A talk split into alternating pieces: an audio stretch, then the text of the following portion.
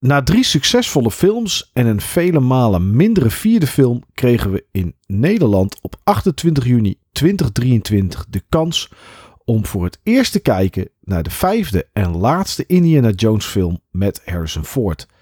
De man die tientallen jaren lang de hoed en de zweep oppakte, speelt in Indiana Jones en The Dial of Destiny voor het laatste keer de heldhaftige avonturier.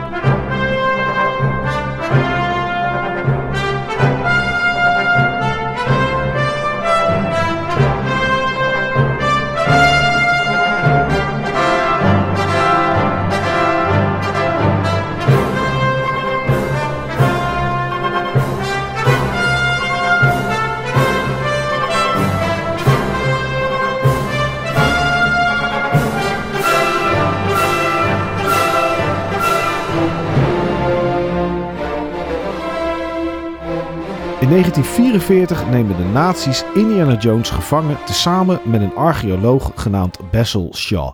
De twee zijn op jacht naar de Lance of Longinus.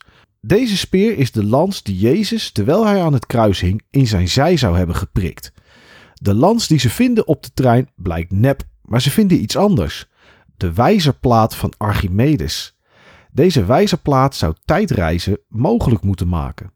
Echter is de wijzerplaat niet compleet en ontbreekt het tweede deel om het artefact tot een geheel te maken. Indy zou Indy niet zijn als hij op jacht ging naar het andere deel. De nazi's zouden de nazi's niet zijn als ze zich er nog steeds mee zouden bemoeien.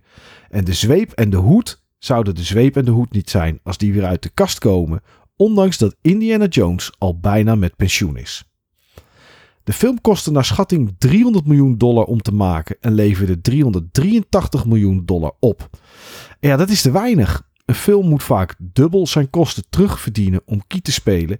En dat is tot op heden nog niet gelukt. En ja, dat gaat dus ook niet meer lukken. De regisseurstoel werd bezet door James Mangold, die dat ook deed voor bijvoorbeeld Logan, de Wolverine film. Maar ook bijvoorbeeld voor 310 to Yuma. Schrijvers van de film waren er drie namelijk Jess Butterworth, John Henry Butterworth en David Koop. De Butterworths schreven ook mee aan Le Mans 66, Edge of Tomorrow en David Koop schreef onder andere mee aan Jurassic Park en de eerste Mission Impossible film, net zoals de eerste Spider-Man film. De hoofdrollen zijn goed gevuld, natuurlijk met Harrison Ford als Indiana Jones, Phoebe Waller-Bridge als Helena, Antonio Banderas als Ronaldo, Toby Jones als Basil Shaw Mads Mikkelsen speelt de nazi-dokter Voller. En Karen Allen speelt Marion, de vrouw van Indy. Steven Spielberg, die de eerste drie films voor zijn rekening nam als regisseur, was ditmaal uitvoerend producent. Net als George Lucas, die samen met Philip Kaufman ooit aan de wieg stond van het bedenken van Indiana Jones. Sven, Mhm. ik ging iets opzoeken Oh, voor deze film. ja. Want Steven Spielberg en George Lucas zijn voor deze film executive producer, uitvoerend producent. Mhm. Weet jij eigenlijk wat die doen?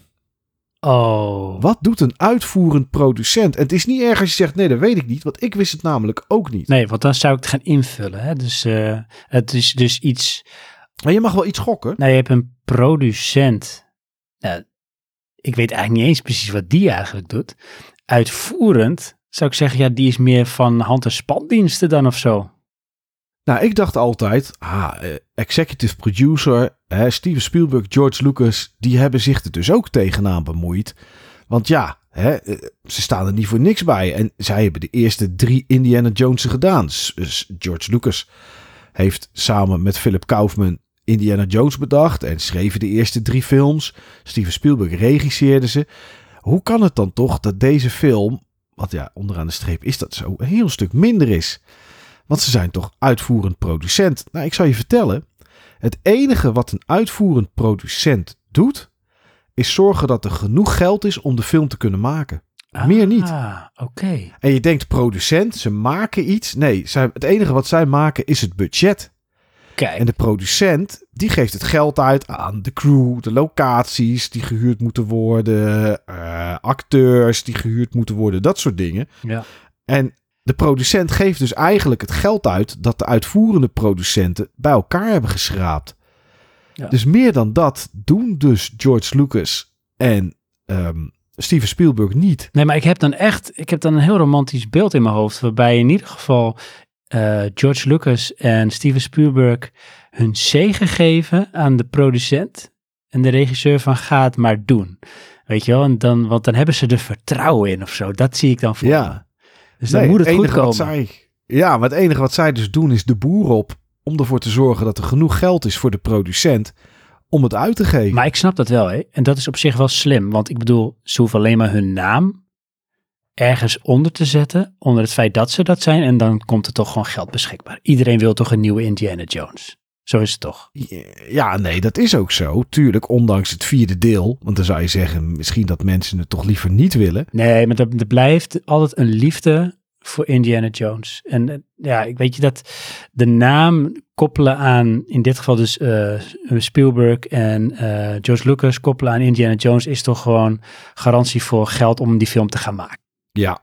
Ja, maar ik vraag me dan af, zeg maar, als zij uitvoerend producent zijn, lezen zij dan op voorhand het script en denken ze, nou, dit wordt wat, hier gaan we ons voor inzetten om geld te regelen? Of zijn ze een keer ergens op een feestje en zeggen ze tegen wat mensen, hé hey, luister, ze gaan een nieuwe Indiana Jones maken. Eh, heb je zin om daar wat geld in te steken? Wij, eh, wij bemoeien er ons een beetje tegenaan. En dan komt het wel goed. En dan zegt iemand, nou ja, weet je, stuur, ik schrijf wel een cheque uit van 20 miljoen. En dan uh, ga het maar maken, joh. Ja. Vraag me af hoe dat dan werkt. Maar ja, goed, dat zullen wij waarschijnlijk nooit, nooit weten. Ja, de film werd op voorhand niet zo heel goed ontvangen. En dat doet toch iets met mij, Sven. Dan aan de ene kant denk ik, ja, zie je nou wel? Aan de andere kant baal ik, want ik wil dat het leuk is. En toch, ondanks alles, heeft het ook een beetje een mindset waarmee ik dan die film ga kijken. En dit is hetzelfde als een verjaardag waar je niet naartoe wil. Waar je van tevoren denkt, hier heb ik helemaal geen zin in. Dan valt het uiteindelijk toch allemaal nog wel mee. Of dat ook zo met deze film is, daar komen we straks wel op. Maar het begin in ieder geval wel. Want ik moet zeggen, het begin Mhm. vond ik echt heel erg leuk en goed. De film begint in 1944. Dat is niet het jaar waarin de film zich afspeelt. Die speelt zich ergens in de jaren 80 ongeveer af. Het tijdperk van hè, Indiana Jones een beetje. En ja, iedereen weet, Harrison Ford speelt Indiana Jones. Maar die ziet er niet meer 1944 uit. Dus die hebben ze met CGI jonger, jonger gemaakt. Nou, ik heb ooit eens een keer gelezen dat er meer dan 100 man bezig is geweest om hem jonger te krijgen. En dat is dan niet make-up, botox en snijden, maar dat is echt gewoon computer. Ja, je ziet het wel. Daar kunnen we niet onderuit. Maar het is wel goed gedaan, vind ik, Sven. Ja, het is zeg maar, um, in hoeverre het mogelijk is om het op die manier te doen, is het wel echt goed gelukt. Maar, en dat is denk ik voor jou en voor mij, mensen die daar toch een beetje kijk op hebben, die zien dat. En als ik mijn vrouw of mijn moeder meeneem naar deze film, die zien dat niet. Die denken gewoon, het is echt, wauw, dat is gewoon een jonge uh, Harrison Ford. Hoe hebben ze dat gedaan? Ja, waar halen ze die vandaan? Ja, dus het is inderdaad echt wel goed gedaan. Ja, maar ik vond de opening wel echt indie-waardig. Je ziet hem op jacht gaan naar een, naar een, nou ja, in dit geval naar een lans, naar een speer waarmee Jezus geprikt zou zijn, samen met een archeoloog. Je ziet de nazi's, die natuurlijk altijd bij Indiana Jones daartussen zitten. Ja. Het is actievol, het is ontsnappen, het is comedy. Het is, het is het vertrouwde recept. Jones. Het is Indiana Jones. Ja, ja. Uh, vond ik ook. En dat, ja, ik wil niet zeg maar hate to shit on your parade. Dat was ook meteen het hoogtepunt van de hele film voor mij. Ja. Want wat daarna eigenlijk gebeurt is, je ziet Indiana Jones in een wereld die een beetje ontgroeid is. Mm -hmm. Hij is een beetje blijven steken in de jaren 40, 50, maar het is inmiddels de jaren 80. TV's zijn er, buren die feestjes hebben, dat soort dingen waar hij zich aan stoort. een, een scène zit daarin waarbij hij naar de buurman gaat en zegt: Maak niet zo'n herrie. En dan zegt die kerel: Ja, maar het is Moon Day, een soort feestdag. En dan zegt hij: Het is, het is gewoon een werkdag. Elke dag is een werkdag. Hij, hij is heel erg in dat stramien blijven hangen. Ja. Um, Grumpy old man. Grumpy Old Man, die je ook ziet dat hij met pensioen gaat. Het wordt zeg maar afgerond, zijn, uh, zijn werkdagen. Dat is ook wel leuk trouwens, die scène. Ook een, ook een leuke scène. Zie je, er zit toch iets meer Ja, in ja, Sven ja. dan alleen de opening. Ja. Maar hij is, ja, hij is stil blijven staan. Zijn privéleven zit niet mee. Ellende met zijn vrouw. Hij is eigenlijk een beetje zielig. Dat is waar het een beetje Klopt. op neerkomt. Het is Ja. een beetje een zielig figuur. Ja, en het enige dat hij dan nog eigenlijk heeft, is op zoek gaan naar het tweede deel. Hè, het, het ontbrekende deel van The Dial of Destiny van Archimedes. Een, een soort wijzerplaat. En ja, je ziet flashbacks. Je ziet het heden door elkaar heen. En dat is een leuke manier, vond ik, om op te werken naar het tweede deel van de film. Naar de tweede helft met achtergronden en dat soort dingen. Alleen die tweede helft, daar zakt de film echt enorm in elkaar. Ja. Met als hoogtepunt van het in elkaar zakken, maar eigenlijk dan het dieptepunt, het einde. Ja, zeker. Ja, absoluut. Helemaal mens. Het einde, daar kijk je naar en dan denk je, oké, deze hele film was eigenlijk gewoon nutteloos. Op één klein dingetje na. En dat heeft dan te maken met hem en zijn vrouw. Ja. Maar daar ging de film niet over. Of misschien ook wel. Kijk, weet je wat het een beetje is wat ik heb met deze film? En jij zei het al een beetje in het begin van dit verhaal. Ik wilde ook heel erg graag dat ik deze film ontzettend leuk zou vinden. Dat komt dat ik gewoon best wel warme herinneringen heb aan de eerste drie Indiana Jones. Want daar ben ik mee opgegroeid. En dat was gewoon avontuur. Het was gewoon gezellig voor eigenlijk het hele gezin. En ik wilde Spannend. spannend. Ik wilde dat hele avontuur beleven, herbeleven. Nou, toen had je, eh, voor de mensen die dat weten, de videogame, The Fate of Atlantis. Ja. Daar wilde ik zo graag, dat, dat vond ik zo'n mooi verhaal. Ik hoopte echt vurig dat daar ooit een film van gemaakt zou worden. En dat soort dingen in mijn achterhoofd, die liefde, die eigenlijk nostalgie, die, die blijf ik dan meenemen in ook het vierde deel die dan tegenviel. En dan nu eigenlijk in deze film die voor mij dan eigenlijk ook wel tegenviel. Maar dat is er ook wel een beetje zo. Jij zegt van Indiana Jones in deze film zit in een tijd, in de jaren tachtig, waarin hij eigenlijk zich niet meer thuis voelt in die wereld. En dit is eigenlijk een beetje hetzelfde met deze film. Dit is eigenlijk het vlees geworden vorm van, van Indiana Jones in, in die zin. Want deze film leunt op de nostalgie en de manier van verhalen vertellen van vroeger, waarin we dat niet meer gewend zijn. Want films zijn anders tegenwoordig. Avonturen worden anders verteld, in beeld gebracht, gedaan. En deze film past dan eigenlijk niet meer in deze tijd, waardoor het dingen doet om dat misschien wel te proberen te forceren om voor een bepaalde doelgroep van nu ook interessant genoeg te zijn. En de mensen, en daar schaar ik ons dan even onder, de oude garde, die de, opgegroeid zijn met de oude films, die herkennen zichzelf en de film daar niet meer in. En dan loopt het mis. Ja, maar dat begint voor mij al ook al dat je niet meer erin herkennen met de titel. Kijk, de eerste was Raiders of the Lost Ark. Ja, dat was Heb ook de titel. bij. Ja, dat was ook de titel. Ja. Het was niet Indiana Jones. Nee. De film heette gewoon Raiders of the Lost Ark. Ja. Later werd er Indiana Jones voorgezet. Ja, ja. Maar daar heb ik een beeld bij. Hè, mensen die naar er is ergens een ark, een groot schip dat verloren is. En ja, de, mensen gaan dat overvallen of, of wat dan ook. Weet je, daar heb je een beeld bij. Ah, daarna kreeg je de Temple of Doom. Nou, als je ergens een beeld bij hebt, is het bij dat. Zonder de film gezien te hebben, kan je daar een beeld van hebben. En daarna de Last Crusade. Oh, wat gaat er gebeuren? De laatste, de laatste tocht, de laatste kruistocht. Mhm. Ja, klinkt allemaal best, hè, best interessant en spannend. En dan krijg je in 2008 krijg je Kingdom of the Crystal Skull. Hmm, Oké. En dan nu The Dial of Destiny. Het woord Destiny is te nieuw voor Indiana Jones. Mhm. Ik vind dat niet Dial of Destiny. Ik weet niet. Ik- tuurlijk, ik, we snappen als je de film gezien hebt waar ze dat mee, hè, waar dat op slaat. Ja. En dan past het qua titel wel bij de film. Omdat het over iets gaat wat erin zit. Maar het is, ik weet het niet. Alleen de titel al zit niet dat warme, avonturierlijke Indiana Jones gevoel aan. En dat ontbreekt op het begin na aan heel deze film eigenlijk. Ja, en dat is wel jammer, want als je de, de plaat kijkt, de poster, die is echt wel helemaal... Klassiek. Ja, en dat straalt. die je ziet hem 80. met zijn zweep en je ziet al die gezichten. Is jaren tachtig inderdaad. En dat, dat, dat krijg ik echt wel de vibes, de, de Indiana Jones vibes. Ja. Maar dat is het dan ook. Ja. Kijk, de beelden voor de rest ook in de film hè, zijn mooi geschoten. Er zit een redelijk goed tempo in de film. Eh, het, kakt nergens heel erg in. Daar ligt het niet aan. Wat me wel opviel is, er zijn genoeg schurken in de film. Hè? eh, het is niet zo dat er één tegenstander is of wat dan ook. Er, is, zijn genoeg mensen op zoek naar deze nou ja, wijzerplaat van Archimedes, de Dial of Destiny. Er zit veel schieten in en er vallen ook best wel wat doden. Voor mijn gevoel veel meer dan de oudere films. Hmm. Het is, daar, daar zaten wel wat ontploffingen in, waarbij auto's over de kop gingen en zo. En dan had je zoiets van, oké, zijn ze dood of zijn ze levend? Dat was dan een beetje aan je verbeelding. Maar er zit bijvoorbeeld een scène in, in een soort grote bibliotheek. Een soort meer een archief is het eigenlijk. En da ja, daar vallen best wel wat doden. Dat dacht van, oké, vind ik best wel veel voor een Indiana Jones film. Uh, ik moet de andere drie nog eens een keer zien. Want uh, hier in huis willen ze die nog wel een keer kijken. Dus misschien is het mis, maar in mijn gedachten allemaal. Zit, is dat, is, ja, mijn gedachten is het best wel veel.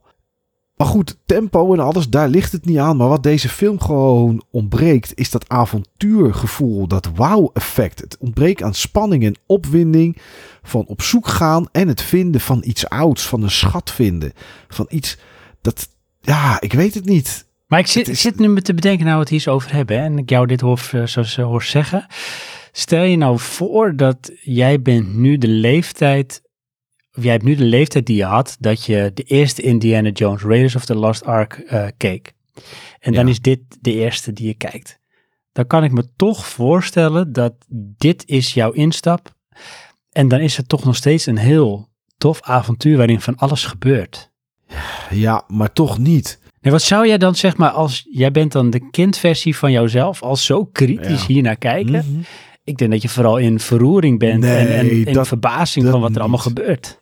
Zeker, maar wat die oude films hadden, hè, hij, hij, gaat ergens, gaat hij een grot in, hij wurmt zich ergens tussendoor, komt in één keer een skelet op hem af dat, dat, dat ergens naar beneden valt of achter een hoekje vandaan met spinnenwebben eraan. Hè, eh, er is iemand met een, met een hand die in een lichaam gaat om een hart ergens uit te halen. Uh, ik haal nu even gewoon al die films een beetje door elkaar heen. Mm -hmm. Maar gewoon, weet je, dat zijn, dat zijn de dingen die je bijstaan van Indiana Jones. Mm -hmm. En dat zit hier allemaal niet in. Een beetje dat occulte, een beetje, ja, de echte spanning van. Ik, ik, ik vind National Treasure, de eerste met Nicolas Cage, vind ik een betere Indiana Jones film dan Indiana Jones en The Dial of Destiny. Oké, okay, op die manier. Ja, ik snap wat je bedoelt. Die leunen daar misschien ook heel sterk op. Ja, heb ik wel. Ja, maar bij. iets ook, bijvoorbeeld The Goonies. Neem die film, zeg maar. Ja. The Goonies was een soort kinder Indiana Jones. Ja. Weet Steve je? Spielberg, daar ga je. Ja, ook Steven Spielberg. Ja, dan gaat het al hard ja. natuurlijk. Komt natuurlijk ook wel inderdaad een beetje uit die era. Zeker, zeker. Dus er is, er is ook niet iets nu wat ik gezien heb, wat ik zou kunnen vergelijken met de Indiana Jones van toen. En misschien werkt het ook niet meer. Ja, goed, weet je, dat weet je niet totdat je het probeert.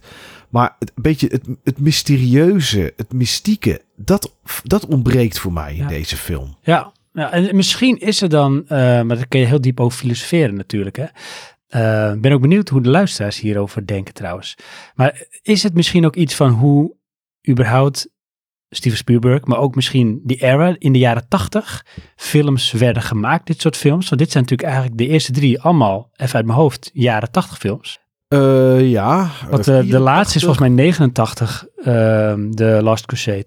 Ja, Last Crusade is 89.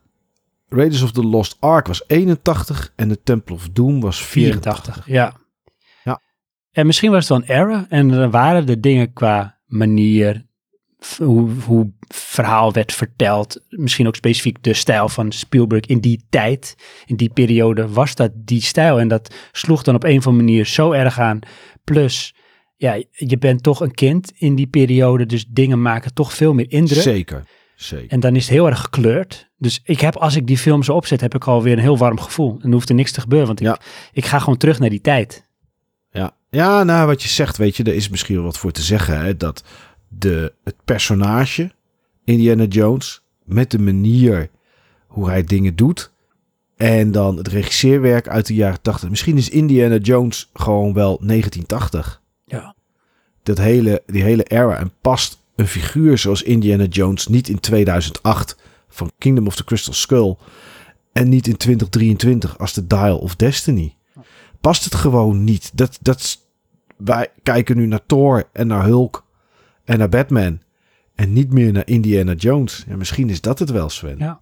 Dus dat is dan, dan Ja. eh, toch een soort van de knipoog. Dat eh, de film herkent zichzelf eigenlijk niet meer in de era waar het in zit. En Indiana Jones Nee. eigenlijk in de film ook niet. In de tijd waar hij dan zit. Nee, en dan kan je het wel filmen in 1944, zeg maar, voor het gevoel. En in 1980 ergens, uh, waarin Indiana Jones rondhobbelt. Of misschien 1990, omdat hij wat ouder is en met pensioen gaat. Ja, misschien is dat wel zo. Misschien uh, is Indiana Jones te 1980 om het in 2023 een succes te laten zijn. Ja. Ja, dat zou kunnen. De vijfde Indiana Jones film is de laatste. Althans, de laatste met Harrison Ford. En na het zien van deze film, voor mij persoonlijk, denk ik ook dat het genoeg is geweest. Indiana Jones mag samen met zijn hoed en zijn zweep begraven worden. Maar toch ben ik blij dat ik hem gezien heb. Want ondanks dat het niet de beste film is, is het wel een, mooie afsluiter van deze pentalogie. Want ja, het is geen trilogie. Uh, het zijn er vijf pentalogie. En Indiana Jones heeft mij sinds 1980 heel veel warme herinneringen gegeven. En ja, dan geef ik hem toch, ondanks dat deze film slechts de eerste helft interessant en boeiend is en de tweede niet, toch maar een beetje het voordeel van de twijfel. Want het is wel Indiana Jones. Het is wel Harrison Ford. Het is de zweep. Het is de hoed. Het is het zoeken naar oude artefacten. Het is het strijden tegen de nazi's. Het zit er allemaal in. Alleen het zit er niet zo in zoals Temple of Doom, Raiders of the Lost Ark of The Last Crusade. En gelukkig zit het er ook niet zo in zoals Kingdom of the Crystal Skull. Want dat is toch een Indiana Jones film die we met z'n allen heel snel willen vergeten. Harrison Ford is en blijft een held. Of hij nu president is, in een vliegtuig stapt of dat hij zijn hoed en zijn zweep opzet. En ik zal deze film, ondanks alles, toch nog een tweede en een derde keer bekijken. Want Indiana Jones is, hoe goed of hoe slecht zijn avontuur ook is, voor mij een eeuwige held. thank you.